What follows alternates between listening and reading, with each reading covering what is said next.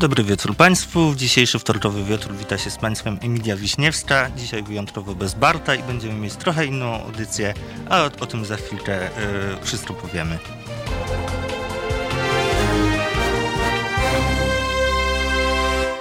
Tak, dobry wieczór Państwu raz jeszcze. Y, pragnę tutaj przedstawić swoją gościnę, Klarę Cykosz. Dobry wieczór. E, krytyczkę filmową e, i również kulturoznawczynię.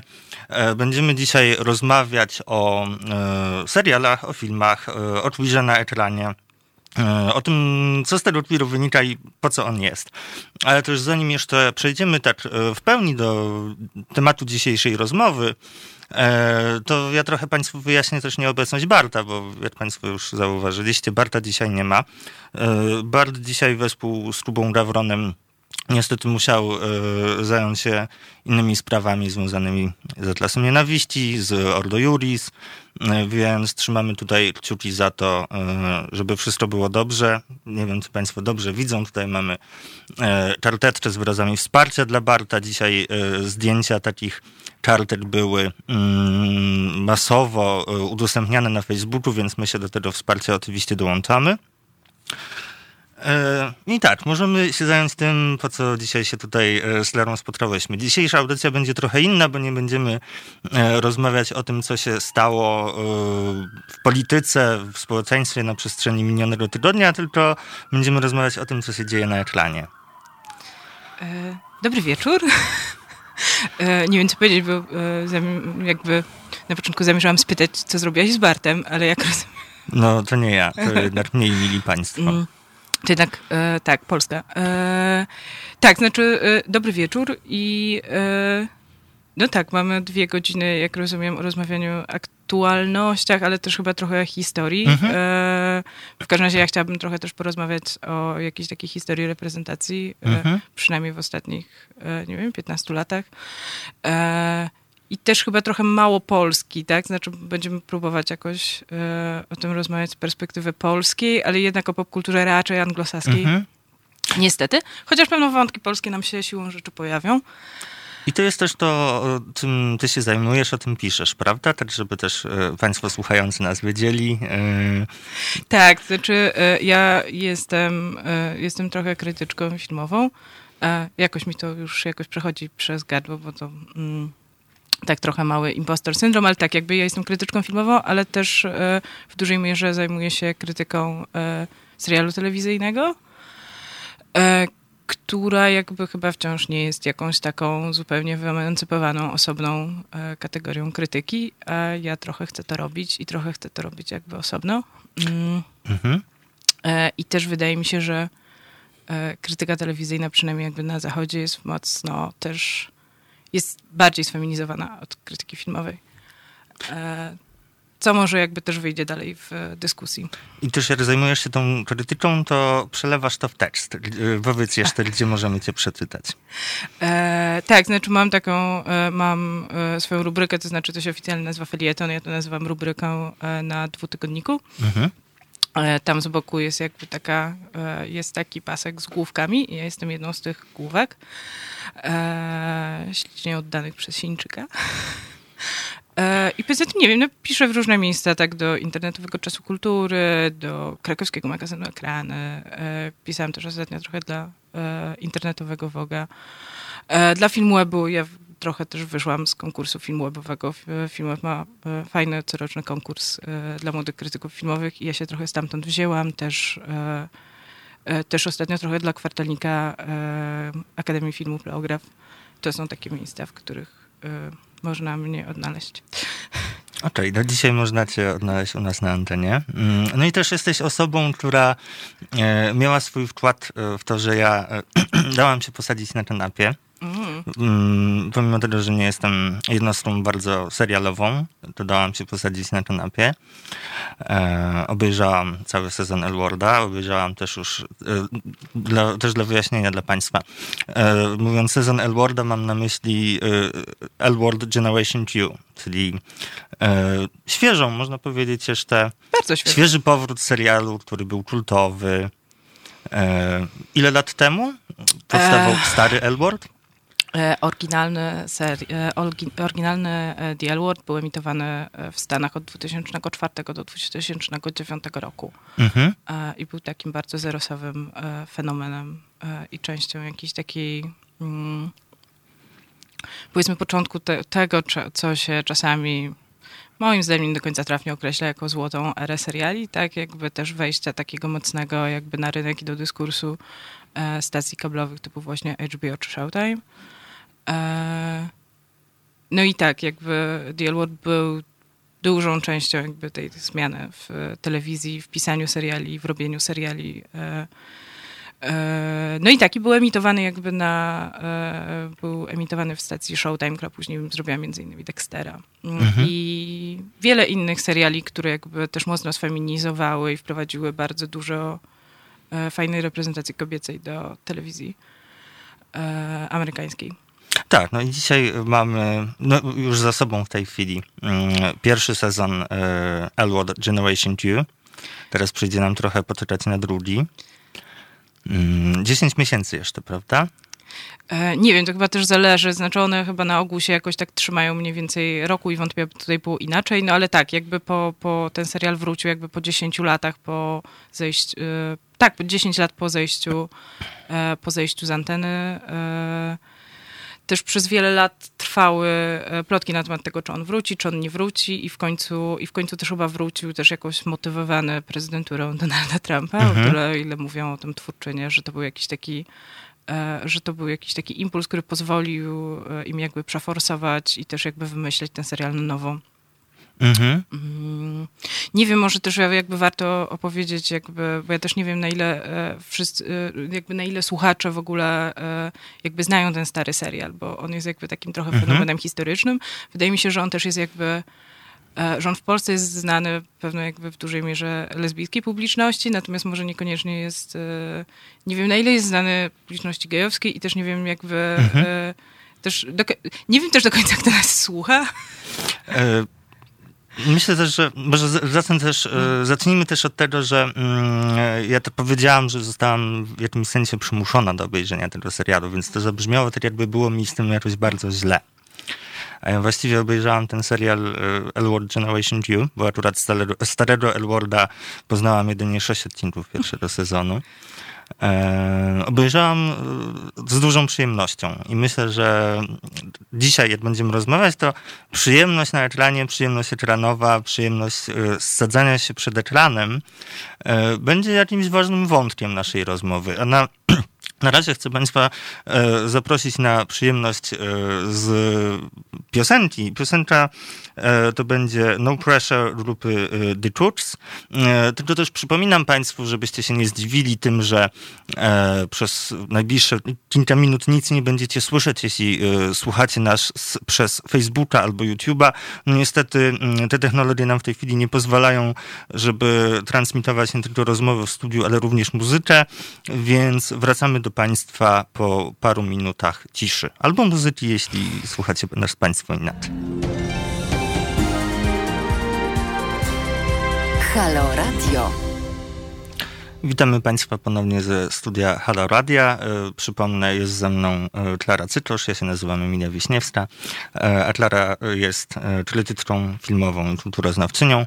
Przypomnę też Państwu o tym, że można do nas dzwonić. Mm, numer, pod który Państwo możecie dzwonić i z nami sobie tutaj na antenie porozmawiać, to jest 22 39 059 22.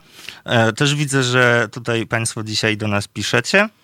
Mam na przykład pytanie na, y, pod naszym streamem na YouTubie y, od Błękitu Pruskiego. Hej, dziś dziewczyńska audycja? No chyba możemy... No chyba tak. No na to e, wypada. No chyba tak. Po prostu wpuszczą jedną do studia i później po prostu to się zaczyna mnożyć. Ja też y, ośmielę się zauważyć, że przybyło nam flag, bo wreszcie dzisiaj nie zapomniałam. Zapowiadałam transpłciową flagę w tym studiu, więc jest. Tak, trzeba jakoś trochę przesunąć, ale jest. E, no więc tak, miałyśmy zacząć od e, kultowego, legendarnego Elwarda i też może jakoś e, trochę wprowadzić w historię. Znaczy, no to jest bardzo interesująca sprawa, bo ten, e, bo tym serialu się też chyba przez lata trochę zapomniało. On był, mhm. on był chyba rzeczywiście jakby trochę takim fenomenem e, przekazywanym pocztą pantoflową w latach 2000. Ja do dzisiaj pamiętam, że w w Wysokich Obcasach był taki po prostu sensacyjny reportaż, w ogóle jakby, że po pierwsze w Polsce są lesbijki, a po drugie one mają ten swój serial i w tym serialu są sceny seksu w basenie. E, więc jakby no to była trochę, trochę zupełnie mm, inna epoka i też jakby no ten serial nie był emitowany jakby legalnie w Polsce i on po prostu jakoś funkcjonował pocztą pantoflową, tak jak, tak jak wtedy w ogóle dużo jakby seriali, tak? Wtedy się trochę, e, wtedy e, seriale się oglądało albo w telewizji, albo się oglądało na płytach. Więc to była trochę taka część kultury w jakimś sensie można powiedzieć, może nie nieoficjalnej, ale takiej w jakiś sposób trudno dostępnej, tak? Takiej, o której trzeba było wiedzieć. E, tak, chyba o takiej, o której e, było wiedzieć i ja przez to, e, trochę w ogóle jakby interesuję, e, mm, powiedzmy, e, recepcją takich bardzo, bardzo kobiecych fenomenów popkulturowych, takich powiedzmy jak Jerzy Cjada. No i jakby też na tyle, na ile jakby wiem i szukałam informacji dotyczących recepcji Elwarda także jakby w Stanach, to tam też nie wyglądało to dużo lepiej. Znaczy Showtime były raczej jakby taką dosyć burżujską kablówką, mhm. e, więc tam to też funkcjonowało jakby bardzo na zasadzie, że po prostu jedna znajoma ma, więc wszyscy przyjeżdżają, oglądają w kupie albo po prostu e, organizuje się e, po prostu całe przyjęcia, na których ogląda się odcinek i tak dalej i też jakby jest taka strona, która się nazywa autostraddle.com e, i redaktorki prowadzą tam e, po prostu podcasta poświęconego temu serialowi. Prowadzą go jakby teraz na bieżąco, chyba są w trzecim sezonie i to jest też, te, te, ma to też dosyć dużą warstwę właśnie jakiejś takiej w ogóle refleksji nad przeszłością. I one bardzo dużo tam właśnie opowiadają, jakby też jak zapraszają swoje gościnie, to E, czasami gości, ostatnio, ostatnio miałem gościa, e, to jakby każdy opowiada swoją e, historię, swojej inicjacji w Elwood. Mhm. To są bardzo często właśnie jakieś takie, że gdzieś tam po prostu na wyrku u znajomej, w akademiku, gdzieś coś nielegalnie i tak dalej, więc także w Stanach to funkcjonowało jakoś też jako bardzo coś bardzo, znaczy no trochę, tro, trochę bokiem, tak? E, no a w Polsce no to po prostu jakby, no bo nie było, nie było w ogóle jakby legalnej, legalnej opcji, natomiast na serial no jakby absolutnie funkcjonował do tego stopnia, że wysokie obcasy napisały jakby sensacyjne, zatroskane artykuł, że tutaj lesbijki istnieją i oglądają seks w basenie. I też pomimo tych um, trudności, e, o których wspominałaś, ten serial uciągnął ładnych parę sezonów, prawda? Tak, on miał sześć sezonów, chyba pięć pełnych i szósty bardzo kontrowersyjny sezon, krótki, zakończony morderstwem. Nie zdradzamy. E, tak, znaczy e, ja akurat go lubię, ale jestem chyba jedną z dwóch osób w tym kraju, którego, które lubią ten ostatni sezon. Znaczy tak, no jakby to się, e, to jest sezon to jest serial, który, żeby nie spoilerować też za bardzo, kończy się bardzo perwersyjną sceną, w której po morderstwie grupa przyjaciółek i przyjaciół idzie trzymając się za ręce na komisariat policji, więc do pięknie plumkającej muzyki, ale e, no to też jest, e, natomiast mam wrażenie, że też e, ten serial, e, podobnie jak zresztą Seks w Wielkim Mieście, przez lata stracił stracił swoje dobre imię i też jakby mhm. bardzo szybko jakby jego sława jakoś przybla, e, przy, e, przy, przyblakła, bo no ja też e, można, no można powiedzieć, że jakby queerowe lata są trochę jak psie lata, tak? Że jakby czas, jakby powiedzmy problem trochę z reprezentacją LGBT w kinie czy w serialu jest taki, że, że po prostu te standardy, że jakby to się bardzo zmienia, tak? I jakby zmienia się tak bardzo, że oglądanie rzeczy sprzed 15 lat czasami jest po prostu bardzo, bardzo, bardzo trudne i wręcz jest po prostu obcowaniem z jakimś reliktem historycznym. E, no i ten serial bardzo szybko, plus jeszcze dokłada się na to po prostu ostentacyjna babskość e, tego serialu. E, no to tak trochę jakby seks w Wielkim Mieście, tylko, bardziej, tylko jakby podwójniej. E, I... Bo nie ma tego czynnika, że jak seks to jakiś facet, tak? Tak upraszczając już bardzo, trywializując, binaryzując e, wręcz. Znaczy, nie wiem, może dlatego, że po prostu jakby też początkowy sezon seksu w Wielkim Mieście rzeczywiście jakby był formalnie jakoś bardzo, jakby one się do dzisiaj jakoś bardzo bronią, natomiast to, to są oba przypadki seriali, które jakby były bardzo rewolucyjne w momencie, kiedy mhm. weszły, a potem jakby trochę wszyscy o tym zapomnieli.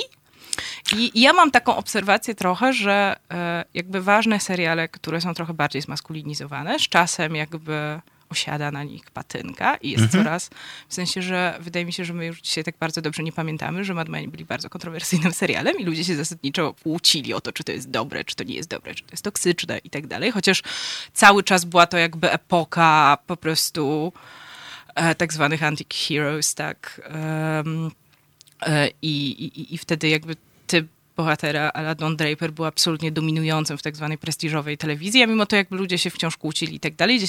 Ileś lat później jakby jest dosyć uznane, że, że jest to absolutne arcydzieło.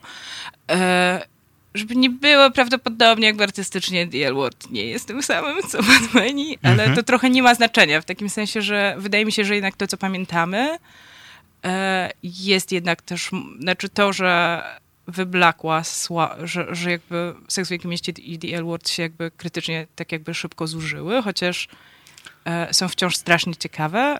Jest jakby mocno jakby jest mocno ugenderowione. Tutaj Dory House pisze do nas, że Mad Men na zawsze w moim sercu. No, tak.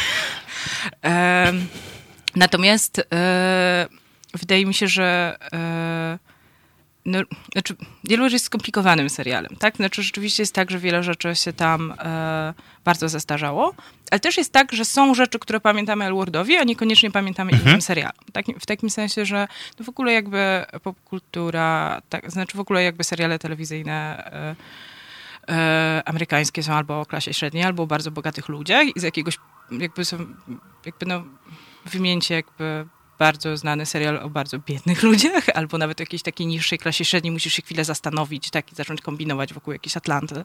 No tak, jak, ci biedni, jak są ci biedni ludzie, to oni muszą mieć coś innego wyróżniającego, prawda? A bogaci, no to...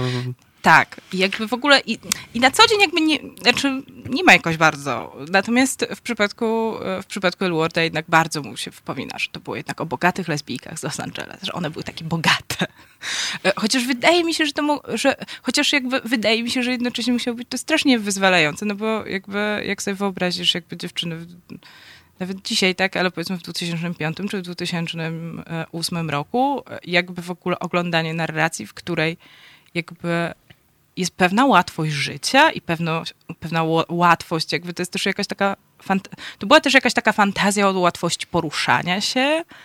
E, to jest serial, w którym zasadniczo większość kobiet to lesbijki, jakby w sensie wchodzisz do baru, wchodzisz do, wchodzisz do sklepu, jakby tam e, jakby wszystko jest jakby takie łatwe i rzeczywiście nie ma, jakby, no tam nie ma za bardzo wątków ekonomicznych, bo ich po prostu jakby nie ma w takiej high soap jakby, to była trochę opera mydlana. Natomiast mhm. wydaje mi się, że symptomatyczne jest to, że to się temu serialowi, że akurat temu serialowi się to pamięta, a po drugie, że e, widzowie w większości oczywiście widzki czują się winne z tego powodu. Znaczy jest to absolutnie jedyny znany mi fandom, który zanim powie za co kocha ten serial, to zdąży przeprosić za te wszystkie straszne rzeczy, które się tam wydarzyły przez 6 lat. A to jest w ogóle bardzo ciekawe, co ty mówisz, bo mm, wprawdzie tutaj dzisiaj to ty jesteś bardziej biegła w popkulturze niż ja. E, natomiast ja mam takie wrażenie, że jeśli chodzi o pokazywanie na ekranie e, społeczności LGBT, osób LGBT i takie próby pokazania tej społeczności w taki sposób, żeby oglądający, oglądający mogli się z nią zidentyfikować, mm, to właśnie status ekonomiczny to jest taka rzecz, która rzadko się pojawia, prawda? I nie tylko dotyczy to Elwarda, e, mam wrażenie, ale też nie, i nie tylko seriali, ale całości popkultury takiej, która e, popkultury LGBT albo takiej popkultury, która e, otrzymuje metkę LGBT friendly. Że to jest jakaś taka kultura, w której są wzorce aspiracyjne bardziej niż pokazujące jakąś istniejącą różnorodność, także tą ekonomiczną. Tak, tylko, że właśnie wydaje mi się, że w tym 2004 czy 2006 roku, że temu serialowi akurat można to przebaczyć, mhm. że jakby to jest ten, e, że jakby no nic nie jest idealne i akurat w przypadku tego serialu. E, I akurat w przypadku tego serialu to jest okej, okay, że tam jest jakby to powietrze i ta wolność w ogóle jakby i one robią po prostu co chcą i jeszcze po prostu wydaje ci się, że one są super bogate, a później jakby w drugim sezonie wchodzi postać, która jest jeszcze 10 razy bogatsza od nich. Mhm. E, I po prostu świat trochę nie ma granic, tak? I że w przypadku akurat tego serialu e, jest to coś, co e, czego ja bym jakoś broniła, w każdym razie bym jakoś tego nie atakowała. Natomiast jakby, no co ciekawe, wszyscy przepraszają za to, że one są takimi bogatymi babami. Ja bym chciała jeszcze do tego wątku wrócić, do takiego pociągnięcia, mm, można powiedzieć, społecznej polityki. Tak. Mm, chciałabym do tego wrócić y, po mm, kilku minutach, y, na które zapraszam Państwa y, kilku minutach z muzyką, na które zapraszam Państwa na Florence and the Machine i kawałek Hunger.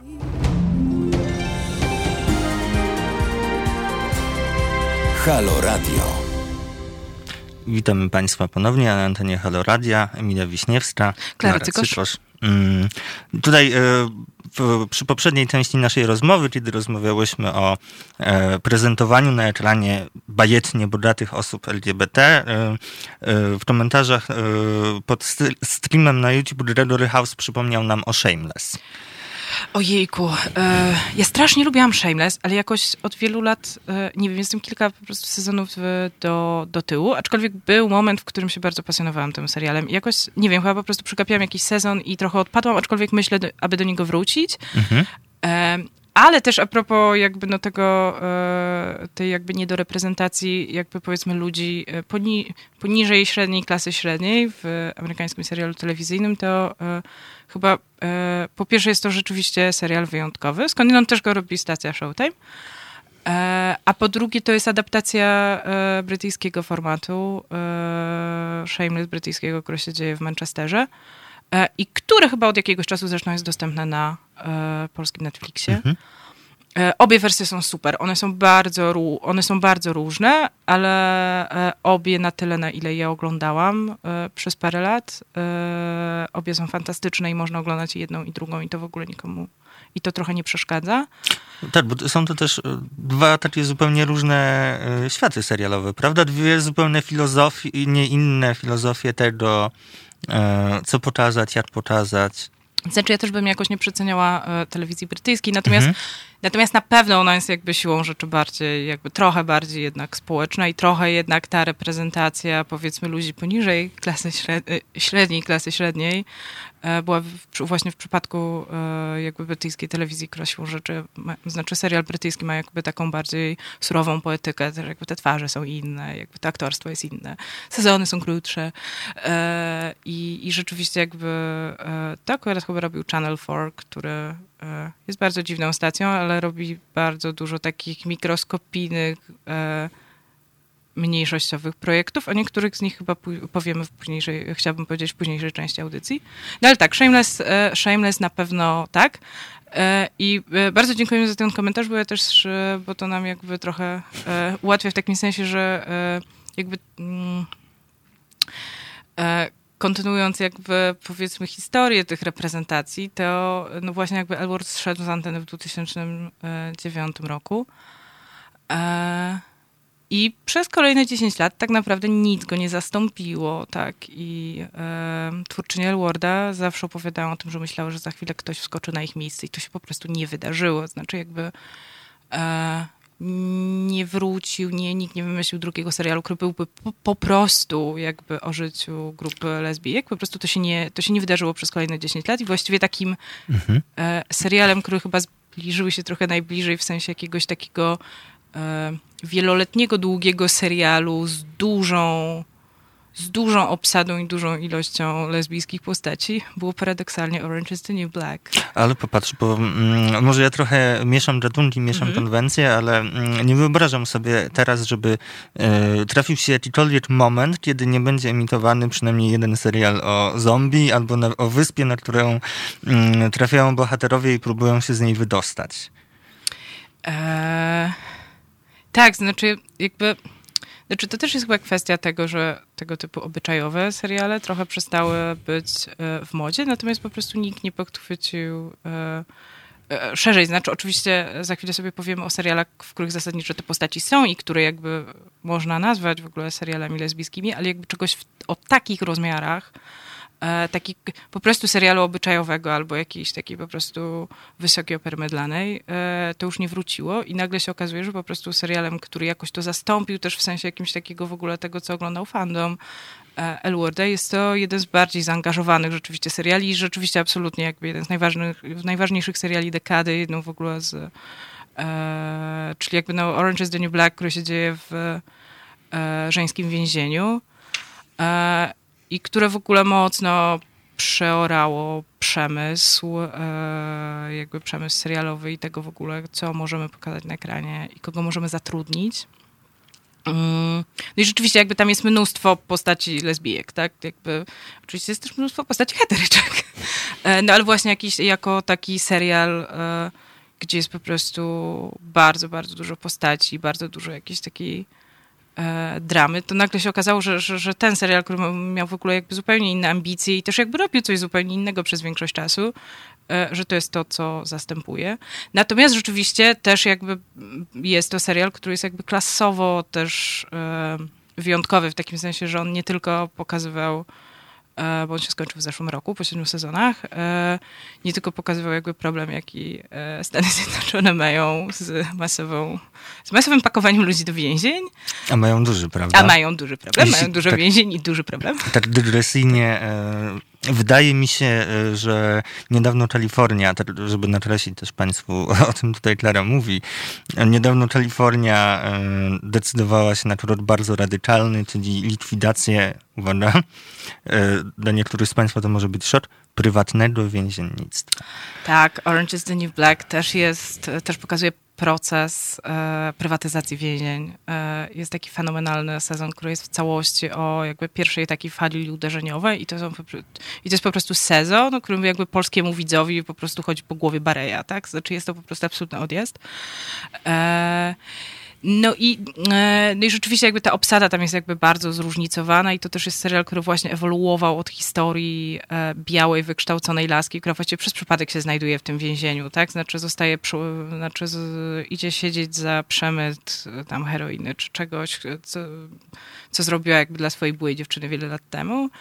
E, taki jest punkt wyjścia, ale tak naprawdę ta opowieść jakby się przepoczwarza w taką po prostu gigantyczną, wielogłosową opowieść o Ameryce.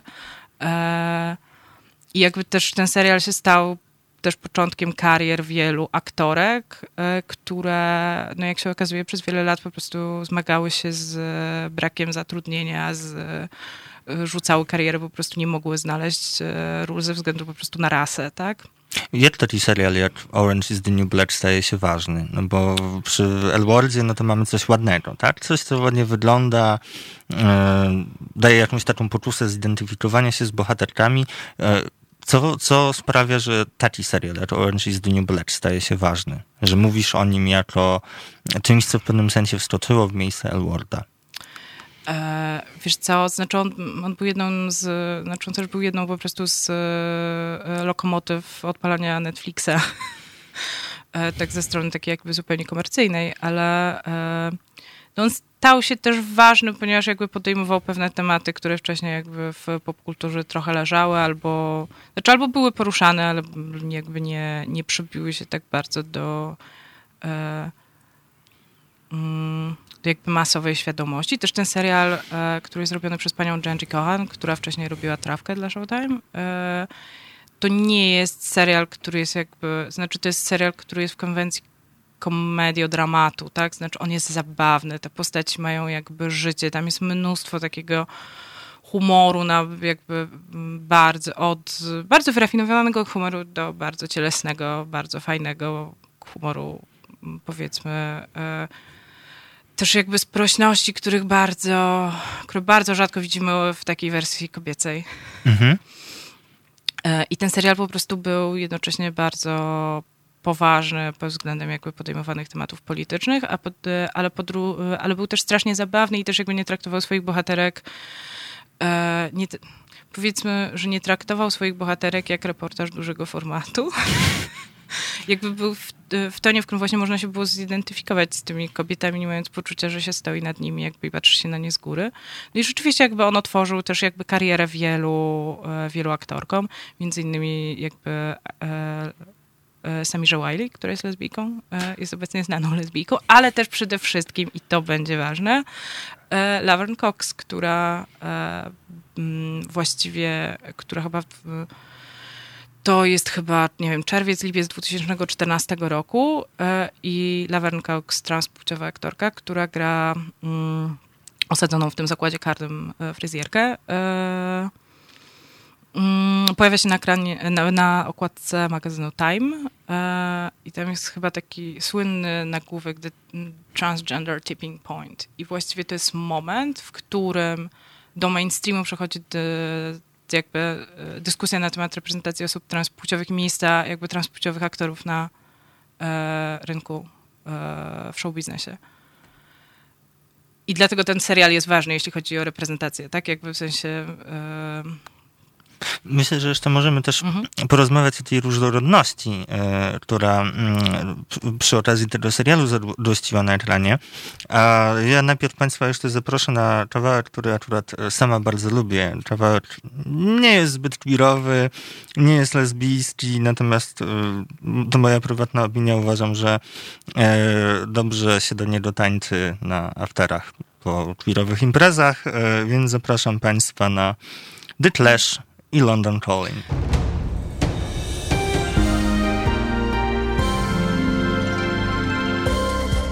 Halo Radio. Pierwsze medium obywatelskie.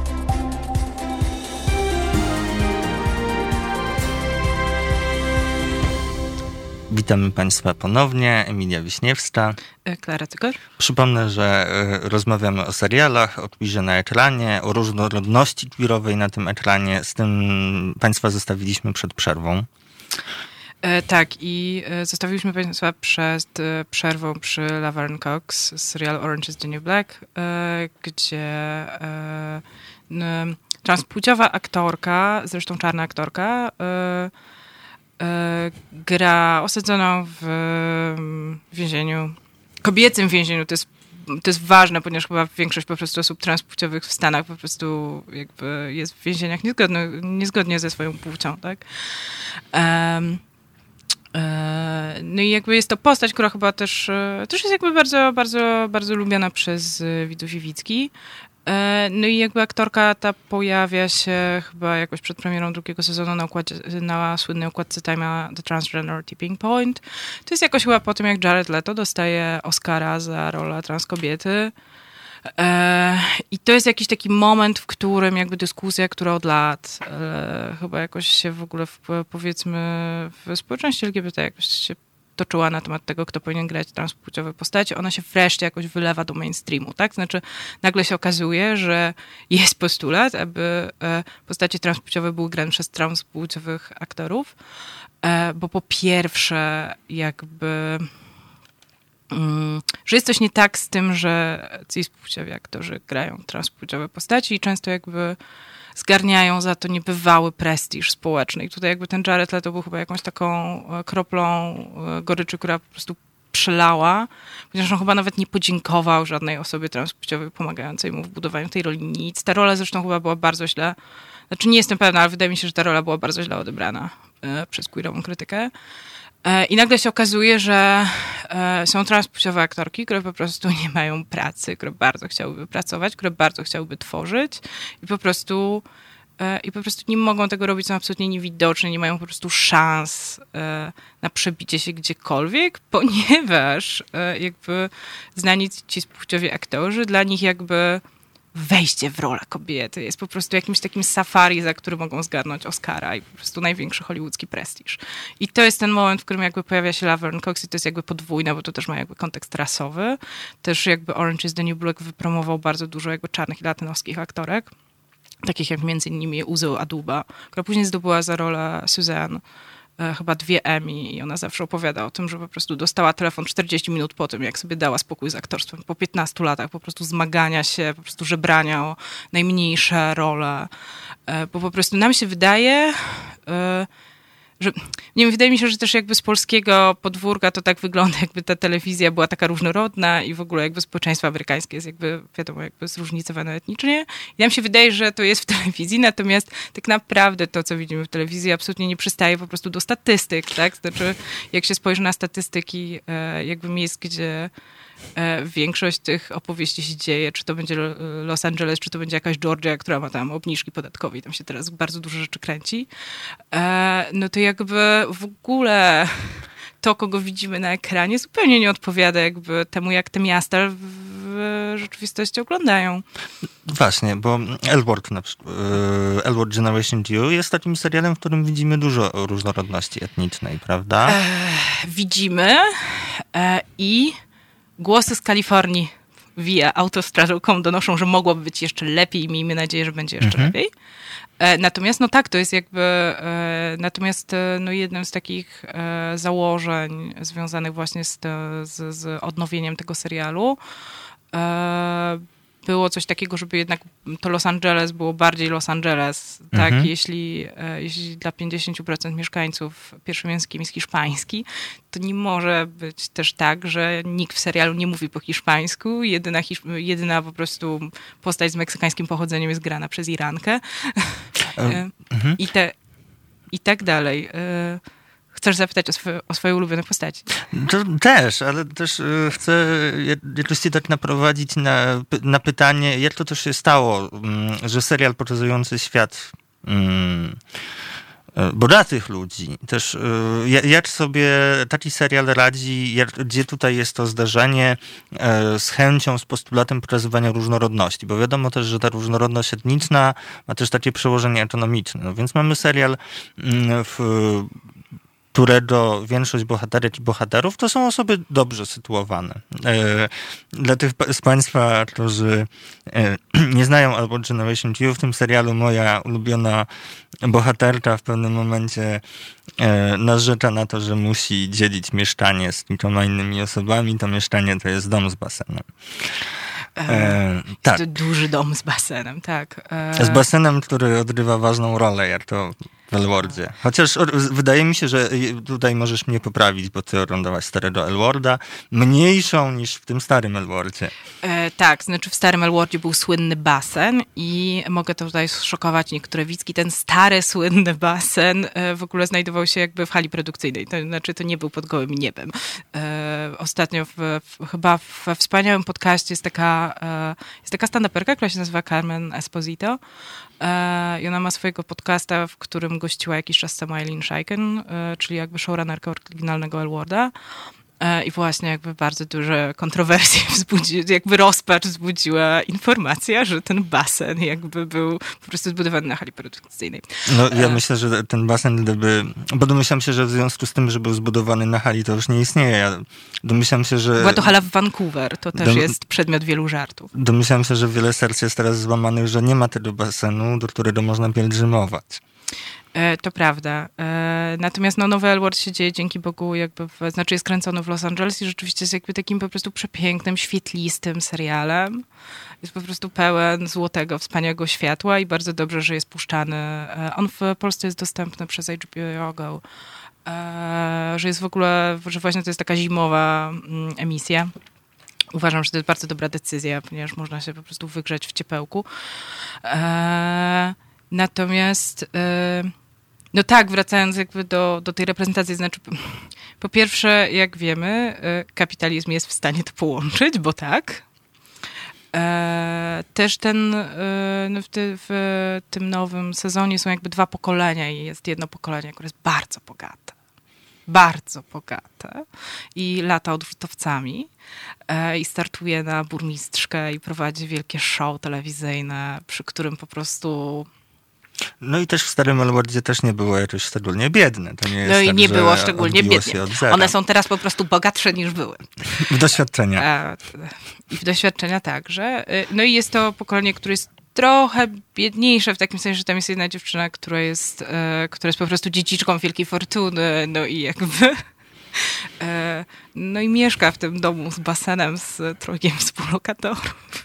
Ale to jest bardzo duży dom i bardzo duży basen. E, e, nie wiem, na początku też myślałam, znaczy ten, ten nowy sezon trochę zauważa rasę. Znaczy tam są pewne napięcia związane z tym, że po prostu no, jedna dziewczyna jest dziedziczką wielkiej fortuny, e, a druga nie jest dziedziczką wielkiej fortuny. E, natomiast nie, no miałam nadzieję, że to zostanie jeszcze trochę bardziej pociągnięte i niestety, niestety nie zostało. Natomiast nie, no jakby kapitalizm jest w stanie to tak przetworzyć, że jakby masz reprezentację mm, E, jakąś jakby e, dywersyfikację rasową, jakby klasową, tak mniej. Natomiast e, ja bym też nie banalizowała jakby też, też kwestii rasy w takim sensie, że okazuje się, że jednak to też nie jest proste i to też jest jakby kwestia tego, kogo zatrudniamy i komu dajemy pracę i w ogóle warunków pracy. E, no bo jakby jedną z głównych bohaterek e, właśnie tego nowego Worlda jest Sophie, e, która jest grana przez afrolatynoską aktorkę, chyba dominikańskiego pochodzenia. Ona jest na pewno z Nowego Jorku.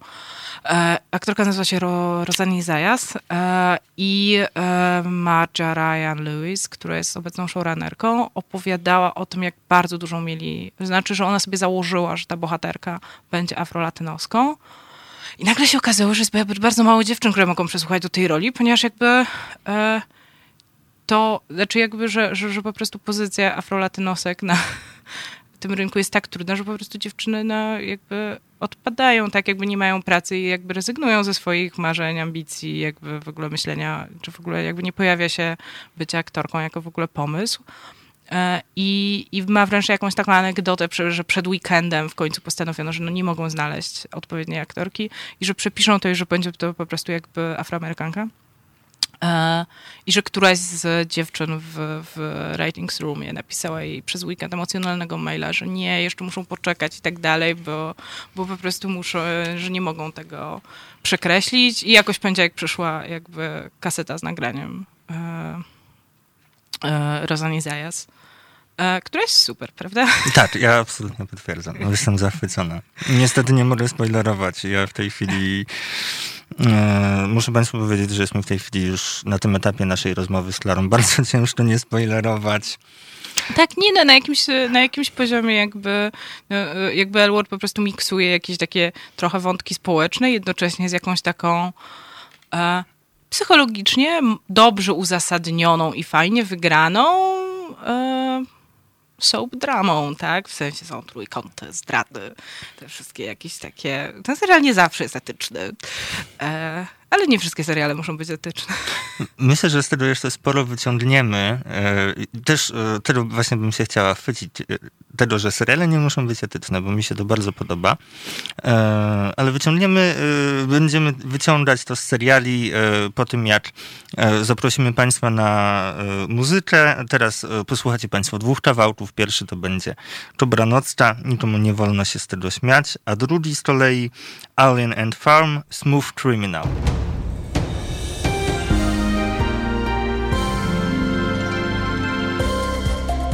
Halo Radio. Pierwsze medium obywatelskie.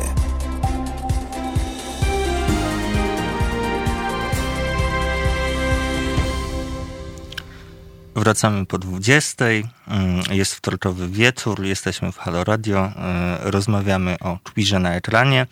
E, no i ja dzisiaj na początku tej naszej wspólnej audycji złożyłam Państwu obietnicę, że będzie o przyjemności. E, więc tak, przyjemność to, przyjemność to chyba musi być nieetyczna, więc Klara, proszę, tutaj cię wywołuję. Czy seriale tak. są nieetyczne? E, no tak, seriale, seriale są nieetyczne, są w ogóle kobiecą rozrywką i siłą rzeczy są nieetyczne, bo kobieta powinna cierpieć. E, natomiast nie, no, znaczy tak, e, tak teraz na, na poważnie, to my sobie tutaj w przerwie zaczęłyśmy rozmawiać, jakby rozwijać ten temat o tym, czy te seriale są nieetyczne i też pomyślałam sobie o tym, że w ogóle jakby ta queerowa krytyka, ale też queerowa publiczność jest bardzo jest jakby bardzo wyczulona na kwestie etyczne i jest jakby bardzo jest bardzo super świadoma tego, czy coś wypada i czy nie wypada. I tak zaczęłam właśnie przyglądać rzeczy, które lubię i które cenię e, w tej telewizji. Wyszło mi, że tak naprawdę jest jeden bardzo przyjemny, cudowny serial, który jest jednocześnie etyczny. Nazywa się One Day at a Time i jest takim bardzo tradycyjnym, kręconym z wielu kamer sitcomem. E, robił go Netflix i to jest jakby pierwsze trzy sezony są na Netflixie, później Netflix to skasował, był wielki skandal i teraz e, podjęła to inna stacja, bodajże Pop TV, która chyba należy do CBS-u. E, I jest to, jest to w ogóle serial, który w ogóle chciałabym po, polecić absolutnie, absolutnie wszystkim, e, bo jest takim wspaniałym, rodzinnym e, po prostu rodzinnym, półgodzinnym sitcomem o rodzinie e, jakby kubańskich Amerykanów, nie wiem właściwie jak powiedzieć, Cuban Americans, e, po, e, po polsku, e, z fenomenalną Ritą Moreno, której chyba dziewięćdziesiątka za chwilę skoczy, bo po prostu w sobie tyle życia w roli babci. Rodzina jakby Kobieta wychowuje swoje dwójkę nastoletnich dzieci ze swoją bardzo nadaktywną matką, graną przez Rita Moreno. I właśnie serial jest bardzo, jest bardzo queer, bo tam jest, jest cudowny wątek coming outu nastoletniej córki, która jest jednocześnie geniuszem i taką po prostu przemądrzałą, zaangażowaną politycznie Hermioną. Jest absolutnie przecudowna. E, jest też przecudowny młodszy synek, który jest bardzo heteroseksualny. Jest bardzo heteroseksualna babcia, która po prostu tańczy i jest wspaniała i jednocześnie jest bardzo wierzącą katoliczką i w ogóle w co drugim kadrze straszy nas po prostu taki bardzo duży portret Jana Pawła II. Za oceanem. E, nie, za kurtynką, ponieważ babcia mieszka za kurtynką. Jak kurtynka jest uchylona, to widać, Okej. to widać Jana Pawła II. E, I też wydaje mi się, że ten serial jest, e, jest w takim sensie dla wszystkich, że, jakby też jest jakby formalnie bardzo prosty, jest strasznie dowcipny. Jest jedną z tych, wciąż powstają komedie, które są śmieszne i gdzie jakby no każdy żart, każde zdanie się musi skończyć żartem i rzeczywiście jest to jakby taki bardzo super rodzinny serial, który wydaje mi się, że można by polecić e, osobom LGBT i ich rodzinom e, bardzo, bardzo serdecznie, też jakby mamą, tatą, ciocią, wujką, babcią przede wszystkim. Możesz przypomnieć, jak się tytułuje? E, One Day at a Time. To nie ma polskiego tytułu. E, nie wiem, może jakby, może należy wpisać w Google Rita Moreno Netflix i wtedy wyskoczy. E, no i to jest taki jeden serial, który jest etyczny. A reszta już tak- nie. A reszta już nie jest etyczna. Już jest jakby... I co się tam dzieje E, takiego, co jest nie Sprawy się, sprawy się trochę komplikują. Znaczy, się trochę śmieję, ale e, właśnie w, e, w tym Writings Roomie One Day at a Time, który jest w dużej mierze robiony, e, pisany przez jakby latynoskie scenarzystki scenarzystów, jest taka dziewczyna, która się nazywa Michelle Badillo i jest scenarzystką, ale jest też znana z tego, że zagrała w bardzo słynnej scenie erotycznej w serialu Vida. Serial Vida nie ma polskiej, nie ma polskiego dystrybutora, o ile mi wiadomo, i nie jest nigdzie streamingowany, e, więc trzeba go obejrzeć jakoś inaczej. Mm. I też jest jakby serialem, bardzo queerowym serialem latynoskim, który jakoś chce pokazywać właśnie to Los Angeles, takie właśnie bardzo... E, no głównie, głównie jakieś dzielnice zamieszkane przez ludzi pochodzenia meksykańskiego, albo po prostu przez Meksykanów, albo przez Meksykanów, Amery- jakby Mexican Americans. E, I jest właśnie historią rodziny. To jest taki mały serial, on leci na stacji Stars w Stanach. E, Pierwszy, e, jest tak, to jest taka drobnica, tak półgodzinne odcinki. Pierwszy sezon miał 6 odcinków, drugi 10. E, I jest his- taką intymną, rodzinną dramą, to znaczy dwie córki, które miały przez. E, Dwie córki wracają na pogrzeb matki. Jedna z tych córek została wiele lat temu e, po prostu wyrzucona z domu i to chyba dwukrotnie ze względu na swoją queerowość, ze względu na e, jakby związki z dziewczynami. I wraca do domu tylko po to, aby się okazało, że zmarła matka w ogóle była od parę lat hajtnięta z kobietą.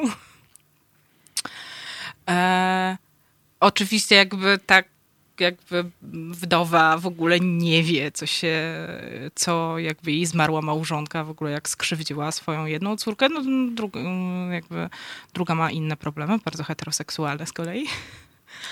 Em, I, e, no i te dziewczyny jakby zostają w tym Los Angeles, obejmują rodzinny biznes, jakby bar. e, I tam jest trochę właśnie, i właśnie tam jest sporo tych takich wątków wą- związanych w ogóle z gentryfikacją, ale z jakimiś takimi napięciami wewnątrz latynoskiej e, społeczności, też jakby jak pewna, jakby jak ludzie, którzy e, e, ludzie, którzy jakoś awansowali ekonomicznie, wracają i na przykład wykupują budynki, jakby jak dochodzi do gentryfikacji kolejnych jakby kwartałów, dzielnic, które niegdyś były biedne, w którym też jakby bardzo duża część, bardzo duża część mieszkańców na przykład nie ma papierów i tak dalej. E, I tutaj jakby, no to i tutaj jest ten wątek ekonomiczny, chociaż no właśnie jakby e, główne bohaterki są właścicielkami baru, który się ciągle boryka. No to jest też o tym, co jest nieprzyjemne, mhm. prawda? Bo mm, e, wcześniej mówiłyśmy też o jakiejś przyjemności, że tak jakbyśmy, tak jakby to była jakaś taka, e, taki motyw przewodni e, seriali z pierwszoplanowymi wątkami LGBT, wątkami queerowymi, wątkami lesbijskimi, transowymi, czyli ta przyjemność. Ale no, życie osób LGBT, no to nie jest tylko przyjemność. E, nie, znaczy ja bym powiedziała trochę na odwrót, w takim mhm. sensie, że od narracji o osobach LGBT, które są poważne, wymaga się tego, że one będą w jakimś takim cierpieniu i one będą dla tej takiej heteroseksualnej E, publiczności, że sobie tak usiądziemy i tak sobie będziemy współczuć tym osobom. Więc wydaje mi się, że w tym sensie jakby pokazywanie przyjemności jest jakby super ważne i jest super wywrotowe. Jakby widać jakoś łączy, tak? Znaczy z jednej strony tam jest dużo właśnie takiego... E, że jest z jednej strony dużo tego dramatu i dużo tego miasta, które się w ogóle gentryfikuje, bardzo szybko zmienia i są te po prostu sąsiedzkie napięcia pomiędzy po prostu e, i też jest jakby właśnie rozrywane, trochę jak u Ferrante, tak, jakby w e, neapolitańskiej e, E, w tych neapolitańskich książkach, tak, że jakby są społeczności, które kiedyś były biedne, a teraz są bardzo zróżnicowane ekonomicznie. To znaczy, to jest też coś, w czym się jakby widz polski jakby absolutnie powinien bardzo szybko odnaleźć. E, a teraz jakby te społeczności się jakby bardzo różnią i też jakby jest napływ nowych mieszkańców i tak dalej. E, I z jednej strony jest to, ale z drugiej strony na przykład są jakby w ogóle jakby sceny seksu, których dotychczas w telewizji zasadniczo nie było, tak? Znaczy a co, a co jest z nich nowe? Generalnie sceny seksu w telewizji były. Mówisz, że nie było. Rozumiem, że chodzi ci o coś, e, co jest w nich nowego. Nie, nie sam seks. Tak, znaczy e, oczywiście jakby seks na ekranie jest zawsze fantazją, to zawsze należy po, jakby w ogóle jakby to, co oglądam na ekranie jest, nigdy nie jest jakby e, żywym życiem. Natomiast e, no szczególnie te queerowe sceny w widzie, one są jakby, one są dosyć ciekawie pomyślane. E, w takim też sensie jakby grania rolami, grania tym, jakie te ciała są. E, też e, przez to, że serial debiutował jakoś pół roku po aferze Weinsteina, on się też mocno wpisał, też jakby duża część promocji tego serialu była była też dyskusją jakiś, o wytyczaniu jakichś nowych zasad w ogóle kręcenia tego typu scen, jakby bezpieczeństwa na planie, wprowadzania w ogóle kogoś takiego jak Intimacy Coordinator. Wiem, że jakby na planie e, nowego Elwarda też są osoby, które jakby, e, że, na, że podczas kręcenia scen erotycznych są osoby, które po prostu zadaniem jest zapewnianie komfortu, jakby pilnowanie komfortu aktorów, aktorek aktorów i aktorek w, w tych scenach. I jakby jest dosyć, mam wrażenie, że jest pewna E, dyskusja na ten temat teraz e, w Hollywood, na temat właśnie jakby pilnowania, nieprzekraczania tych granic i tak dalej. Mi też trudno jakby z znaczy mi też trudno powiedzieć, na ile ma to coś wspólnego z rzeczywistością, ale jest to coś, co jest jakby teraz bardzo jakby poruszane jest w, w wywiadach i tak dalej. Wida była jedną z pierwszych produkcji, które w ogóle, w których po prostu zaczęto w ogóle mówić o tym, można znaleźć e, po prostu wywiady, w których te aktorki, znaczy jakby aktorka, która gra główną rolę, nazywa się Michelle Prada, jest fantastyczna. E, I właśnie Michelle Badillo, która, tak, e, która jest jakby na co dzień scenarzystką i tutaj się e, pojawia właśnie w tej takiej najsłynniejszej scenie. Mm. I one dokładnie opowiadają o tym w ogóle. Najsłynniejszej, opowiadasz. Tak, tak, ona była jakąś taką kluczową, w ogóle była jakimś takim klucz, znaczy była kluczowa dla dyskusji wokół tego serialu na etapie pierwszego, e, na etapie pierwszego e, sezonu. Ona też jest, jest sceną, w której my się w ogóle dowiadujemy. E, coś się stało? Mamy o. chyba tutaj telefon. O nie. E, tak, ale tak, możemy jeszcze mm. rozmawiać, e, czytając e, tutaj na... To, to, jest też scena, z której my się dowiadujemy w ogóle, że Emma, e, główna bohaterka, że jest queer. Mhm. Bo wcześniej tego, znaczy można to wywnioskować ze swoich bardzo ze, z jej reakcji, że coś jest nie tak i że jakby, że ta wdowa wkurza ją bardziej, jakby, że to nie jest homofobia, że to jest dokładnie na odwrót. To odkrycie, że matka miała żonę. Ale to jest scena, w której się po prostu dowiadujemy czegoś bardzo ważnego o tej postaci. E, no nie wiem, jest to, jest to super, jest to super ciekawy serial, e, który jednocześnie jakoś tak z drugiej strony potrafi też bardzo e, potrafi mieć też bardzo dziwne podejście do pieniędzy, tak? Znaczy z jednej strony są te wszystkie wątki ekonomiczne, a za chwilę tam ktoś kogoś musi spłacić na 10 tysięcy i, mhm. właściwie, i właściwie to nie jest problem i tak dalej. Więc to jest takie... Więc to jest skomplikowane. Mm, ja się czuję zachęcona po tym, co od ciebie słyszę. E, ale teraz państwa zaproszę na e, kawałek. Będzie to kawałek, który też bardzo lubię. Ale chcę wyjaśnić, że to nie jest moja lista życzeń dzisiaj. E, teraz będzie to E, Depeche Mode i Just Can't Get Enough. Nie wiem, jak tam z naszą... Nie, nie, nie udało się niestety nawiązać kontaktu, więc teraz zapraszam Państwa na Just Can't Get Enough i Depeche Mode. O, I przypominam, przypominam o tej możliwości dzwonienia do naszego studia. Numer to jest 22 39 059 22. Możecie Państwo dzwonić teraz i poczytać, aż y, wejdziemy po muzyce na antenę. Możecie Państwo dzwonić, jak już będziemy tutaj z powrotem.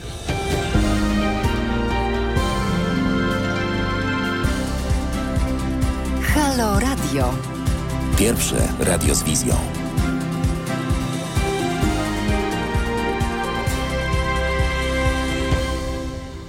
Wracamy na antenę z tematem e, queeru na ekranie, e, różnorodności społeczności LGBT na ekranie.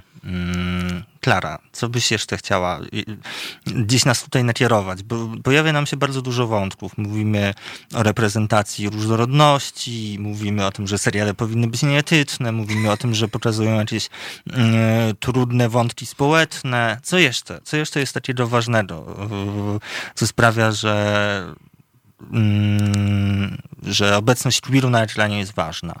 Wiesz co, no może one powinny być etyczne, ale nie są i są to, i jest to fantastyczne. Znaczy, chyba nie powiedziałyśmy przez te e, 60 minut o tym, że chyba w ogóle e, wydaje mi się, że największą obecnie, jakby największym romansem serialu telewizyjnego obecnie jest serial absolutnie jakby lesbijski, czyli jakby Killing Eve, który jest e, historią relacji pomiędzy dwiema kobietami, z których e, jakby jedna jest wyszkoloną zabójczynią i jest po prostu fantastyczna w zabijaniu ludzi i robi to po prostu tak wspaniale, że e, w jakiś taki bardzo teatralny sposób. No jest to serial no, dwóch kobietach połączonych jakby bardzo dziwną, intelektualno-romantyczną, erotyczną więzią, a tak naprawdę jeszcze i o ich szefowej, która na nie patrzy spokojnie. Znaczy, to jest taki serial o trzech okrutnych kobietach, które bardzo kochasz, bo są super inteligentne super dowcipne. E, są trzy, każda z nich jest okrutna na inny sposób, przy czym jedyną z nich, która wykonuje jakąkolwiek pracę emocjonalną jest psychopatka zabijająca ludzi za pieniądze. E, i, i to jest e, Killing Eve z przepięknymi też jakby, gdzie z kolei jakby seks przyjmuje formę jakby bardzo, bardzo pokrętną i bardzo trochę, trochę naokoło, ale w... E, są to, tam są absolutnie, e, są tam absolutnie przedziwne sceny miłosne, który chyba też nie chcę spoilerować na antenie, znaczy wiem, że ci, którzy mieli obejrzeć, to już i tak to obejrzeli, ale wiem, że ty wciąż nie widziałeś, więc nie ja... zrobię ci tego, ponieważ nie jestem osobą, która spoileruje tak ważne rzeczy. Ja wciąż nie widziałam, a ty robisz się coraz lepsza w zachęcaniu mnie do seriali, więc... E, no właśnie. E, e, natomiast no nie, no to jest, e, znaczy ja też czasami tak sobie myślę, że właściwie od czasu Elwarda, że jakby Killing Eve jest pierwszym serialem, który jest po prostu w tak pełny sposób poświęcony po prostu kobiecej przyjemności, który jest po prostu od, jakby o gonieniu jakby za przyjemnością też jakby. Też jest tak, że jakby to na razie ma jakby dwa sezony i pierwszy sezon jakby zrobiony przez e, e, Phoebe Waller-Bridge, autorkę Fleabag, e, jest bardziej o przyjemności. Drugi sezon zrobiony przez Emerald Fennell scenarzystkę, obecnie także reżyserkę, która skądinąd grała wspaniałą lesbijską postać w innym fenomenalnym serialu Called The Midwife, ale ja już nie wiem, czy ktoś nadąża w ogóle za spisywaniem tych rzeczy. E, drugi sezon jest jakby bardziej o nudzie i bardziej o depresji i bardziej o okrucieństwie. E, no ale też jakby na tle gonienia za jakąś przyjemnością i za jakąś po prostu stymulacją. E, I ten serial nie jest etyczny, ale jest jednym z najważniejszych rzeczy, jakie się obecnie dzieją. E, I też jest jakby no, częścią jakiejś też takiej fali po prostu też jakby młodych e, scenarzystek, e, czasami hetero takie, czasami mniej hetero, e, e, które jakoś w, w jakiś w ogóle inny sposób jakby traktują e, trochę inny sposób traktują płeć, e, też w trochę inny sposób traktują zarówno żeńskość, jak i męskość, w ogóle jakoś denaturalizują męskość. Jeden z takich moich absolutnie ulubionych seriali ostatnich lat Także pod kątem tego, jak są tam napisani mężczyźni, jest serial pod tytułem The Bisexual. Mhm. Zrobił jako Desiree Akavan, autorka filmu e, Złe wychowanie Cameron Post, który rok temu był w kinach. Ja nie przepadam za tym filmem, ale serial jest absolutnie fenomenalny. Jest takim króciutkim, brytyjskim, e, sześciodcinkowym, półgodzinne odcinki. Historią e, 30-paroletniej dziewczyny granej przez samą scenarzystkę Desiree Akavan, e, która po 10 latach w związku z kobietą e, uświadamia sobie, że się dusi, że straciła całe swoje. E, e, no, rozstaje się po 10 latach z dużo starszą partnerką, która chciała, e, która chciała ślubu, chce, która chce ślubu, która chce dziecka. Główna bohaterka nie chce i odchodzi. E, I też zaczyna eksplorować swoją biseksualność. Zaczyna sypiać zarówno z kobietami, jak i z mężczyznami, czego dotychczas nie robiła. Jakby takim punktem wyjścia jest trochę odwrócenie coming outowej historii, tak? Że jakby przez całe życie jakby prowadziła e, życie, e, życie jakby lesbijki i teraz po prostu na przykład przeżywa swój ten pierwszy raz z facetami. To jest strasznie zabawne i też jakby... E, i też chyba, co, co jest ważne, to też czasami nie są seriale, w których jakby... To też są seriale, w których mężczyźni są drugoplanowi, ale też są jakby bardzo ciekawi. To też odwraca jakiś taki stereotyp o tym, że e, tego typu telewizja, czy tego typu narracje zupełnie jakby są antymęskie albo mizandryczne, czy coś takiego. Z mojego doświadczenia wynika, że czasami są wręcz jakby 100 razy ciekawsze, bo ci mężczyźni są jakby mniej mhm. e, oczywiście. E, tak, to jest koniec chyba tego e, męskiego epizodu Ale myślisz, że, że co, tak stereotypowo może trochę mhm. teraz lecąc, że serial serial z pierwszoplanową męską postacią nie potrzebuje wiele, a taki, w którym na przykład mężczyzna, może zwłaszcza cis mężczyzna, e, jest e, bohaterem drugoplanowym, to już trzeba więcej zrobić wokół niego, tak żeby nie, wydaje mi się, go... E, wiesz co, wydaje mi się, że po prostu być może no, kobiety, tym bardziej queerowe kobiety, inaczej patrzą na mężczyzn i widzą inne rzeczy. I te opowieści o mężczyznach z ich punktu widzenia też są jakby warte e, opowiedzenia też. E, e, jeszcze powiedzieć, że w The Bisexual też jest właśnie dużo takich trudnych rzeczy na zasadzie jakichś takich konfliktów wewnątrz społeczności lesbijskiej, co mi się wydaje super e, ciekawe i czego, co nie zawsze Elward chyba dobrze wygrywał, a The Bisexual jak w, w jakimś takim krótkim czasie po prostu wychwytuje jakieś takie bardzo newralgiczne punkty. Natomiast jeszcze jeśli chodzi o mężczyzn, tak, znaczy wydaje mi się, że, że właśnie jakby to też są opowieści warte opowiedzenia tego, jak po prostu queerowe kobiety widzą mężczyzn. I drugim takim serialem, który wyprodukował Amazon, chociaż kiedy ostatni raz sprawdzałam, tego serialu nie było na polskim Amazonie, to się nazywa One Mississippi. Mhm. E, I jest to serial zrobiony przez e, e, amerykańską stand-uperkę Tig Notaro e, i jej żonę Stefanie Alinę, która się pojawia w Elwardzie Generation Q. A to jest w ogóle, bardzo mi się podoba ten koncept, żeby robić taki małżeński serial. E, tak, i to jest jakby, i to, to, ma dwa sezony, to zostało skasowane e, e, w bardzo przykrych okolicznościach, ale już w to nie wchodźmy. Jest to też serial, który trochę wyprzedził o parę tygodni aferę e, Weinsteina i też jakby, to, ponieważ Tig Notaro, ten, ten serial był współprodukowany przez Louisa C.K., ale Tig Notaro jeszcze, przed, e, jeszcze w czasie jego produkcji odcięła się od Louisa C.K. i otwarcie mówiła o tym, że e, potwierdzała plotki, które od lat krążyły na temat e, tego, że Louis C.K. nadużywa swojej pozycji, robi brzydkie rzeczy. I tam jest zresztą jakby w tym serialu jest sytuacja, która przydarza się bohaterce granej przez Stefanię Alinę, i która jest wzorowana, jakby no ludzie to obejrzeli, jest wspaniałe e, i, i jakby skojarzyli, że, że to jest mocna aluzja do Louisa C.K., e, e, krytyczka New Yorkera telewizyjna Emily Nussbaum, którą absolutnie kocham, napisała przepiękny essay o One Mississippi, więc który bardzo polecam. No to też jakby odsyłam do wyszukiwarek Emily Nussbaum, One Mississippi powinno wyskoczyć. No i to jest jakby serial o kobiecie czy lesbijce po 40, która jakby przyjeżdża odłączyć swoją matkę, tak jakby od aparatury. I no jakby ma brata, E, ma ojczyma i jakoś... E, znaczy to jest też autobiograficzne, tak? Znaczy to jest jakoś e, punktem wyjścia jest jakieś bardzo, bardzo pechowe pół roku w jej życiu, gdzie mama jej umarła. Przeżyła dwie, znaczy jakby przeżyła chyba jakieś zapalenie jelita czy czegoś takiego. Została rzucona przez swoją dziewczynę ówczesną. I jeszcze do tego zdiagnozowano u niej raka. I ona wtedy zrobiła taki słynny stand-up, który zaczynał się od Hello, how are you? I have cancer, how are you? E, I wtedy jakoś ją wyhaczył jakby Louis C.K. i on jej zresztą, to też była jakaś taka... E, e, to też była jakaś taka dosyć interesująca historia też tego, jak po prostu e, jak e, różni twórcy są wikłani w te relacje po prostu z tymi bardzo nieciekawymi, strasznymi typami. E, no, ale ona się od niego zdążyła odciął, zanim on się w ogóle mhm. przyznał, że to rzeczywiście prawda. E, I dlatego ten serial był też, między innymi był dla, ten serial był te, dlatego ważny, znaczy on też nigdy nie. Ten drugi sezon z kolei jest właśnie taką potrójną historią miłosną, znaczy ona się zakochuje w heteroseksualnej Kate z radia. E, I heteroseksualną Kate jest Stefania Line i to jest wzorowane na ich historii, znaczy one mhm. były przyjaciółkami Stefania Line. Była po prostu... E, była bardzo hetero. Była, to jest bardzo małżeński serial. Jest to bardzo małżeński serial. No i jeszcze równocześnie też jest właśnie historia brata, który przez całe życie, który odkrywa właśnie dlaczego przez całe życie nie mógł się związać z żadną dziewczyną. E, I ojczyma, który jest właśnie takim też bardzo specyficznym panem i, i on właśnie jakby wychodząc z żałoby po, po swojej żonie jakby poznaje poznaje nową kobietę. E, jest to absolutnie, znaczy to jest jedna z w ogóle z najbardziej romantycznych historii, które się w ogóle przydarzyły w telewizji w ciągu ostatnich 10 lat. E, w ogóle chyba dosyć nie, raczej nie, nieznana w Polsce i ja to zawsze jakoś próbuję wciskać ludziom. Tak.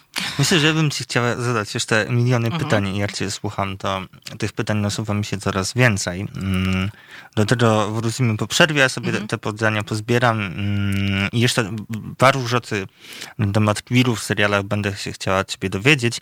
Natomiast teraz, zanim państwa zaproszę na kawałek, y, Juju, y, kawałek Iris w wykonaniu Juju Dolls, to chcę tylko uspokoić państwa, bo tutaj widzę w komentarzach y, na YouTube, że słuchające nas osoby, słuchające nie od początku martwią się o Barda, tymczasem nie został mm. aresztowany. E, I tutaj pragnę uspokoić, że nie, aczkolwiek e, no Bart oczywiście dzisiaj, jak już wspominałam na początku, musiał w związku z mm, w związku z różnymi sprawami związanymi też z uchwałami anty-LGBT, mm, z Ordo Juris, opuścić dzisiejszą audycję, ale to też yy, zostawię Państwa dzisiaj na koniec audycji z jakąś większą porcją informacji na temat tego, co u Barta. W każdym razie nie, nie, nie został aresztowany. Pisze, jak to Bart pisze, puszcza w świat informacje.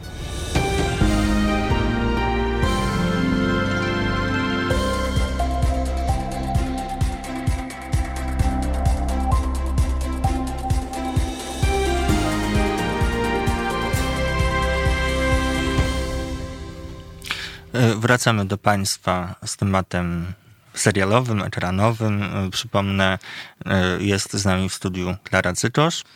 Dobry wieczór. Ja dla przypomnienia nazywam się Emilia Wiśniewska. Dzisiaj mm, z Państwem jestem tutaj w tej audycji. Klara, do tej pory padło tutaj już dużo, bardzo dużo tytułów.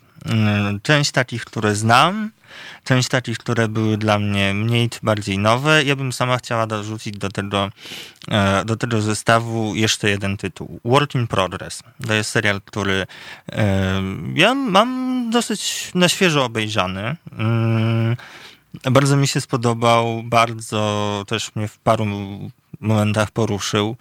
E, bardzo byłam skupiona na tym, co się tam dzieje. Miałam swoje życzenia co do tego, co ma stać się dalej.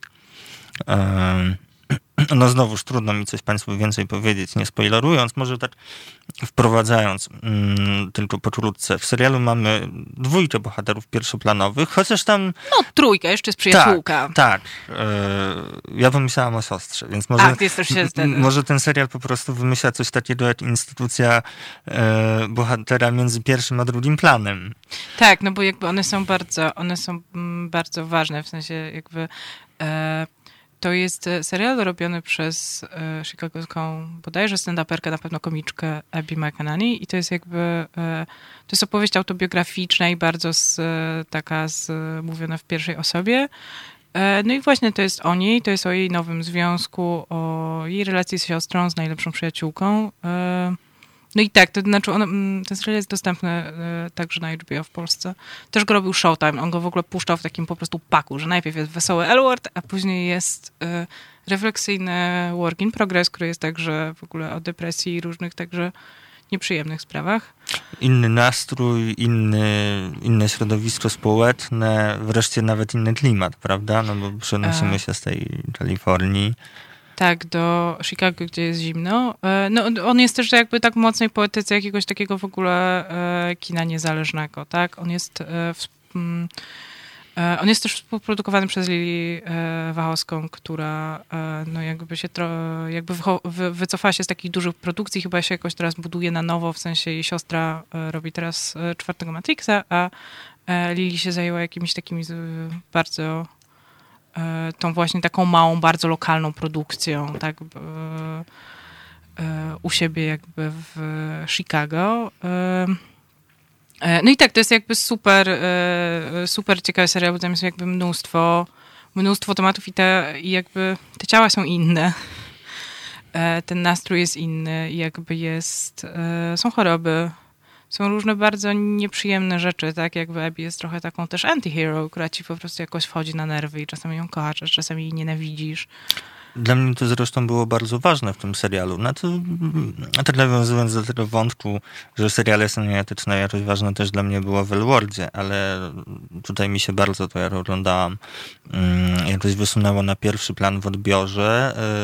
Mia- To mianowicie, że mamy bohaterkę, mm, która jest postacią LGBT, mówi o sobie yy, Queer dyke, w sensie Tak, I'm not a queer dyke. lesbian, I'm a queer dyke, Mhm. w sensie, e, no ona zresztą to jakby tłumaczy tak, że jest jakby taką e, butch lesbą, ale jakby w sensie, zawsze ją ludzie biorą za stuprocentową lesbijkę, ale czasami podobają mi się mężczyźni No i- i ten serial jest o związku z mężczyzną. tak, yy, z transpłciowym mężczyzną. yy, 20 lat młodszym. Tak, 20 lat młodszym jest tutaj duży przeskok wieku między bohaterami. E, I to, co właśnie mi się jakoś bardzo rzuciło w oczy, jak ten serial oglądałam, e, to to, że on pokazuje mm, jakoś tak bez lukru, można powiedzieć, takie sytuacje, kiedy mm, jedne osoby LGBT w jakiś sposób są nie w porządku w stosunku do innych osób LGBT, albo tym, mm, tym co robią, sprawiają, że te inne osoby LGBT cierpią na przykład. E, tak, podobnie jak właśnie we wspomnianym The Bisexual, ten serial pokazuje jakieś w ogóle wewnętrzne napięcia, znaczy mam wrażenie, że jest to serial, który znaczy on jest uniwersalny w taki sposób, że ja mam wrażenie, że jeśli historie są prowadzone z bardzo konkretnego punktu widzenia, to paradoksalnie jest to coraz bardziej uniwersalne niż e, jakby takie uniwersalizujące narracje, prawda, o białych mężczyznach, którzy są takim człowiekiem, prawda? Em, e, Natomiast e, no to jest też e, serial, który się trochę nie przejmuje tym, że ktoś z zewnątrz może czegoś nie zrozumieć. No jeśli jakby, no czasem jakby też można wejść jakoś głębiej w ten świat i się po prostu dowiedzieć jakby jakiejś masy rzeczy, tak? Jakby też e, jest to jakimś bardzo, bardzo specyfi e, o bardzo specyficznym środowisku i właśnie te napięcia też nie zawsze są jakoś tak e, super e, super proste i to pokazuje też, że e, społeczność, która potrafi być bardzo solidarna, potrafi też być absolutnie niesolidarna, ponieważ no jakby jest bardzo różnorodna i e, jakby grają tu rolę swoje różne przywileje, konflikty generacyjne, które są w ogóle właśnie i w The Bisexual i w Work in Progress, jakby konflikty generacyjne są w ogóle jakimś, e, jakby pokoleniowe, e, są jakimś takim po prostu dosyć dużym zapalnikiem.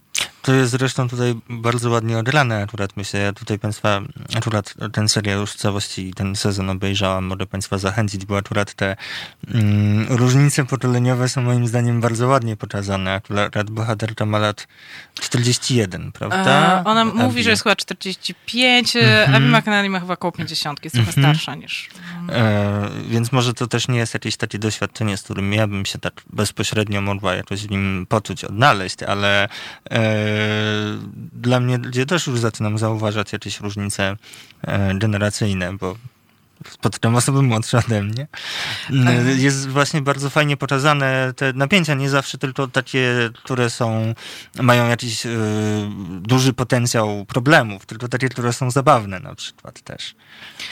Tak, no jakby tam też jest dużo takiego humoru, też często jakby strasznie gorzkiego. Jest fenomenalna, jest taka fenomenalna sekwencja, która się w całości dzieje w toalecie, w której jakby Abi z różnych względów dostaje po prostu ataku szału, ponieważ też jest to, znaczy ona ma problem z chodzeniem do damskiej toalety, tak? Znaczy zawsze coś jest nie tak, zawsze ktoś jej zwraca uwagę, zawsze ktoś ją trochę wyprasza albo sugeruje jej, że może, może pan pomylił toalety. E, no ona jednocześnie jakby też jest jakby po prostu kobietą, która nie wygląda, tak? Więc e, jest po prostu taka sekwencja, która po prostu nabiera rozpędu i po prostu rozwija się jak rolka papieru toaletowego, która spadła na podłogę. Po prostu pojawiają się kolejne osoby i Abby udowadnia, że jest najbardziej nieszczęśliwą osobą na świecie i z kolejnych kabin wychodzą kolejne osoby, które E, którym też nie jest w życiu którym łatwo. też nie jest w życiu łatwo. Jest to po prostu jakaś e, i po prostu w ciągu, nie wiem, nie wiem ile ta sekwencja trwa, czy ona trwa 5 minut, czy trwa 2 minuty, ale jest po prostu jakimś takim fenomen mm, z jakimś po prostu takim sketchem, w którym wychodzą różne takie po prostu e, sto różnych w ogóle jakby napięć e, polityk e, i tak dalej. I też jakby, no też jakby relacja pomiędzy kulturą lesbijską a kulturą transpłciową, która z różnych powodów bywa strasznie napięta i jakby też pewna Zresztą, no, no po prostu tak, znaczy to nie jest tak, że nie wiem, tak, geje są zawsze solidarni z lesbijkami, że wszystkie lesbijki są super solidarne po prostu z osobami transpłciowymi. Tak po prostu nie jest, tak? E, I tutaj pewne te rzeczy, na przykład też duże, e, że właściwie ludzie mają bardzo dużo dobrych chęci, mhm. ale kiedy przychodzi coś do czego i czasami na przykład trzeba coś wykorzystać, to nagle się okazuje, że ma się jakąś władzę nad drugą osobą. Jest tam dużo tego typu bardzo... E, bolesnych rzeczy. E, tego e, jej nowego chłopaka gra aktor, który nazywa się Theo Germain e, i jest niebinarnym aktorem, też jakby po tranzycji, jakby. Mhm. on się też pojawił w serialu The Politician, który jest na Netflixie Ryana Murphy'ego jest bardzo fajnym, jest bardzo ładnym chłop, jest bardzo ładnym, bardzo charyzmatycznym, e, młodym człowiekiem. To prawda i ja, będzie moment wyznań i prywaty, ja po prostu jak oglądałam ten serial, to ja bym chętnie na te randki, które w tym serialu były sceny z randkami, ja bym chętnie na te randki poszła. O. Zamiast Albi. E, no i to też jest ważne w takim sensie, że, e, że rzeczywiście on jest też, e, on jest też częścią jakiejś takiej też fali tych aktorów transpłciowych, którzy się zaczęli właśnie pojawiać po tym roku 2014, po tym The Transgender Tipping Point, kiedy nagle to zaczęła być sprawa i kiedy w ogóle jacyś producenci się zorientowali, że, że coś jest na rzeczy. No to jest jakiś bardzo to jest coś bardzo trudnego. My też mamy jakby teraz trochę mało czasu. Mhm. się strasznie rozgadywałam. Natomiast jest to jakaś też rzecz e, historycznie bardzo też skomplikowana, związana bardzo... E, natomiast e, long story short, kino i telewizja zasadniczo traktuje płeć dosyć naturalistycznie, tak? To znaczy pomijając... Znaczy na ogół kobiety grają kobiety, mężczyźni grają mężczyzn. Pomijając oczywiście jakieś takie, e, pomijając e, jakieś wyjątkowe sytuacje, tak jakby e, Feldman jako Nikifor, tak? Mhm. E, tak, to Linda tutaj, Hunt. E, w, miałyśmy w komentarzach tak, właśnie. E, właśnie mówiłaś, dlatego do tego nawiązałam w The Year of Living Dangerously. Mhm. E, czy też są jakby filmy, które w ogóle jakby jakoś e, robią coś, e, jeden z moich ukochanych filmów ostatnich lat, Dziki, Dzicy Chłopcy, e, Le Garçon Sauvage, takiego francuskiego reżysera, e, pana Mandigo, gdzie jakby um, grupa młodych francuskich aktorek gra bandę brutalnych chłopaków, gwałcicieli. Jakby te, ale to jest, ale to są przypadki, które w jakiś sposób jakby grają płcią, jakby wykorzystują płeć na różny sposób i nie jest to jakby, to nie jest domyślny sposób, w jaki obsadzane są postaci w filmie. Zasadniczo kobiety grają kobiety i mężczyzn grają i mężczyźni grają mężczyzn, tak? I do niedawna było tak, że e, jakby postaci transpłciowe na ogół były jakby grane po skosie, to znaczy e, jeśli chciałeś dostać nominację do Oscara i, by, i jesteś i, by, i, i byłeś transpłciowym mężczyzną, mężczyzną, to rola transpłciowej kobiety, gdzie można tak się westchnąć, bo, jakby podramatyzować. Bo to jest taka trudna rola, prawda? Bo to taka, taka trudna rola w ogóle. Taka trudna, taka trudna, że aż można za nią stara dostać. Taki, tak, takie kobiety i jeszcze do tego takie jeszcze takie wyjątkowe kobiety, takie dziwne kobiety. To w ogóle jakby i... i jak to w ogóle zagrać? I w ogóle jak kim to, to trzeba być, żeby prawda? to zagrać? E, I, I do niedawna był to standard i w pewnym momencie jakby no jednak... E, Mm, ta dyskusja gdzieś jednak weszła do mainstreamu i e, telewizja sobie z tym radzi trochę lepiej. Znaczy, wydaje mi się, że to, co się dzieje, dzieje się raczej w kinie niezależnym i w serialu telewizyjnym. E, e, I serial. E, no i jakby tu też jest, i tu właściwie można powiedzieć, że w ciągu ostatnich sześciu lat wydarzyło się tyle, że właściwie to jest materiał na jakąś zupełnie osobną audycję. E, tak, to są, chociaż cały czas jesteśmy w jakiejś takiej epoce pierwszych razów, tak, pod tytułem, e, no, że chyba pierwszą transpłciową aktorką, która dostała angaż na główną rolę w serialu była Jamie Clayton w Sense8, robionym przez jakby dwie, dwie transpłciowe kobiety, które zasadniczo oszukały system, czyli siostry Wachowskie. E, e, tak, jakby, ale cały czas jesteśmy trochę na etapie, że tam powiedzmy chyba w zeszłym roku aktorka Angelina Ross chyba została pierwszą transpłciową aktorką, która podpisała drugi w życiu kontakt na jakby stałą rolę w serialu. To są tego typu, jakby to, jest, to są cały czas jakieś, jakieś takie właśnie absolutne, absolutne początki. Tutaj ktoś nam w ogóle pisze, że słynna Ripley z Obcego e, scenariuszu była mężczyzną, ale ktoś padł na pomysł, żeby zmienić i mamy ikoniczną postać kinową. E no tak, ale to jest trochę też inny... Jest tak, to trochę tak, o czym tak, innym. To, to, jest trochę, to, to, jest, to jest trochę o czym Aczkolwiek ja się bardzo cieszę, że ktoś wpadł tak. na. Oczy, o, oczywiście, jesteś osobą, która się cieszy z tego najbardziej. Absolutnie. Być może najbardziej na świecie. Nie jestem pewna, ale jest takie prawdopodobieństwo. Tak, jest takie prawdopodobieństwo. E, natomiast właśnie wracając do osób transpłciowych, no to jest też coś takiego, że na przykład niedawno się skończył serial Transparent. Ah o, to też jest no, kolejna audycja. E, w każdym razie to jest serial, w którym główną rolę jakby emerytki, mm, która wychodzi z, no, która wychodzi z szafa, autuje się jako trans kobieta, e, grał aktor Jeffrey Tambor. E, tam się później wydarzyło na planie tego serialu dużo niedobrych rzeczy i on w końcu wyleciał po prostu za molestowanie. Skądinąd swojej transpłciowej asystentki ale to był taki moment, że kiedy, że kiedy ten serial się pojawił, to właśnie był ten moment, w którym to przestało być ok. Że oni to zdążyli nakręcić i to w tym momencie przestało być ok, ale e, ten serial też próbował coś z tym zrobić. Znaczy, e, jak, e, z jednej strony też jakby twórczyni tego serialu się wyautowała jako osoba niebinarna, skąd bardzo niesympatyczna postać. Osoby niebinarne też mogą być niesympatycznymi postaciami. Ja też sobie tak myślę teraz trochę tak zbliżając się już ku końcowi niestety, aczkolwiek naprawdę dobrze się z mhm. tobą rozmawia.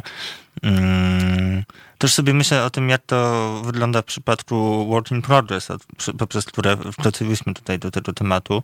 Mm, mnie, na mnie bardzo duże wrażenie zrobiło przy oglądaniu tego serialu mm, to, że właśnie mieliśmy niebinarnego aktora, grającego transpłciowego chłopaka i to, że nie tylko to się jakby zgadzało ze sobą, ale też to, jakie doświadczenia osób transpłciowych tutaj zostały pokazane, E, też te, które okazują się być trudne w relacjach z bliskimi osobami, bo znowuż jakoś tak spróbuję wymanewrować, żeby Państwu nie spoilerować.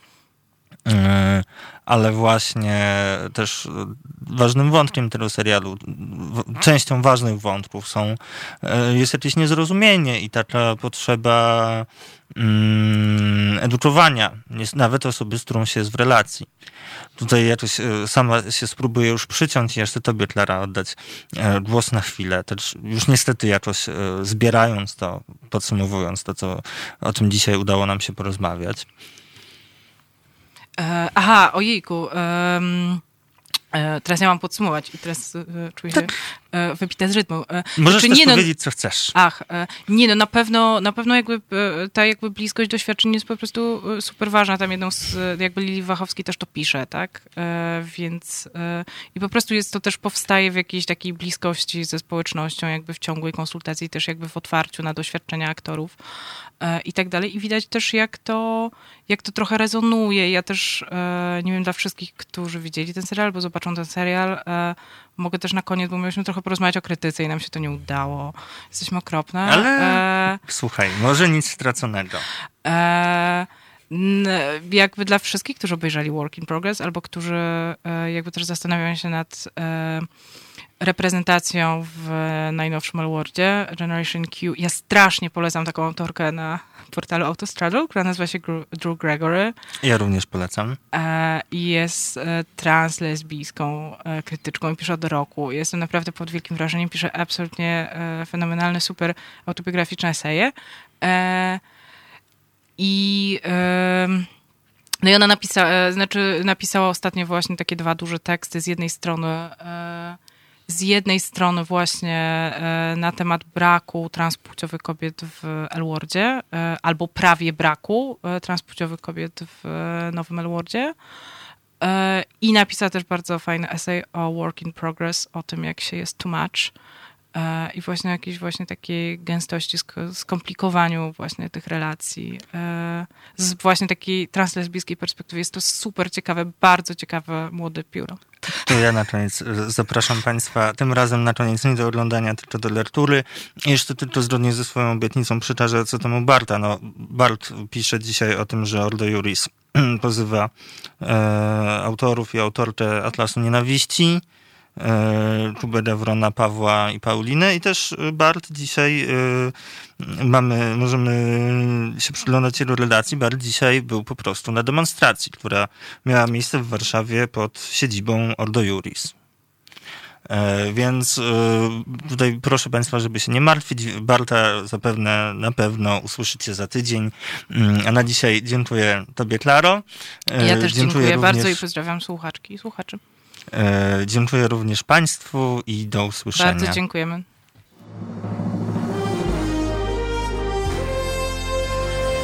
To proste.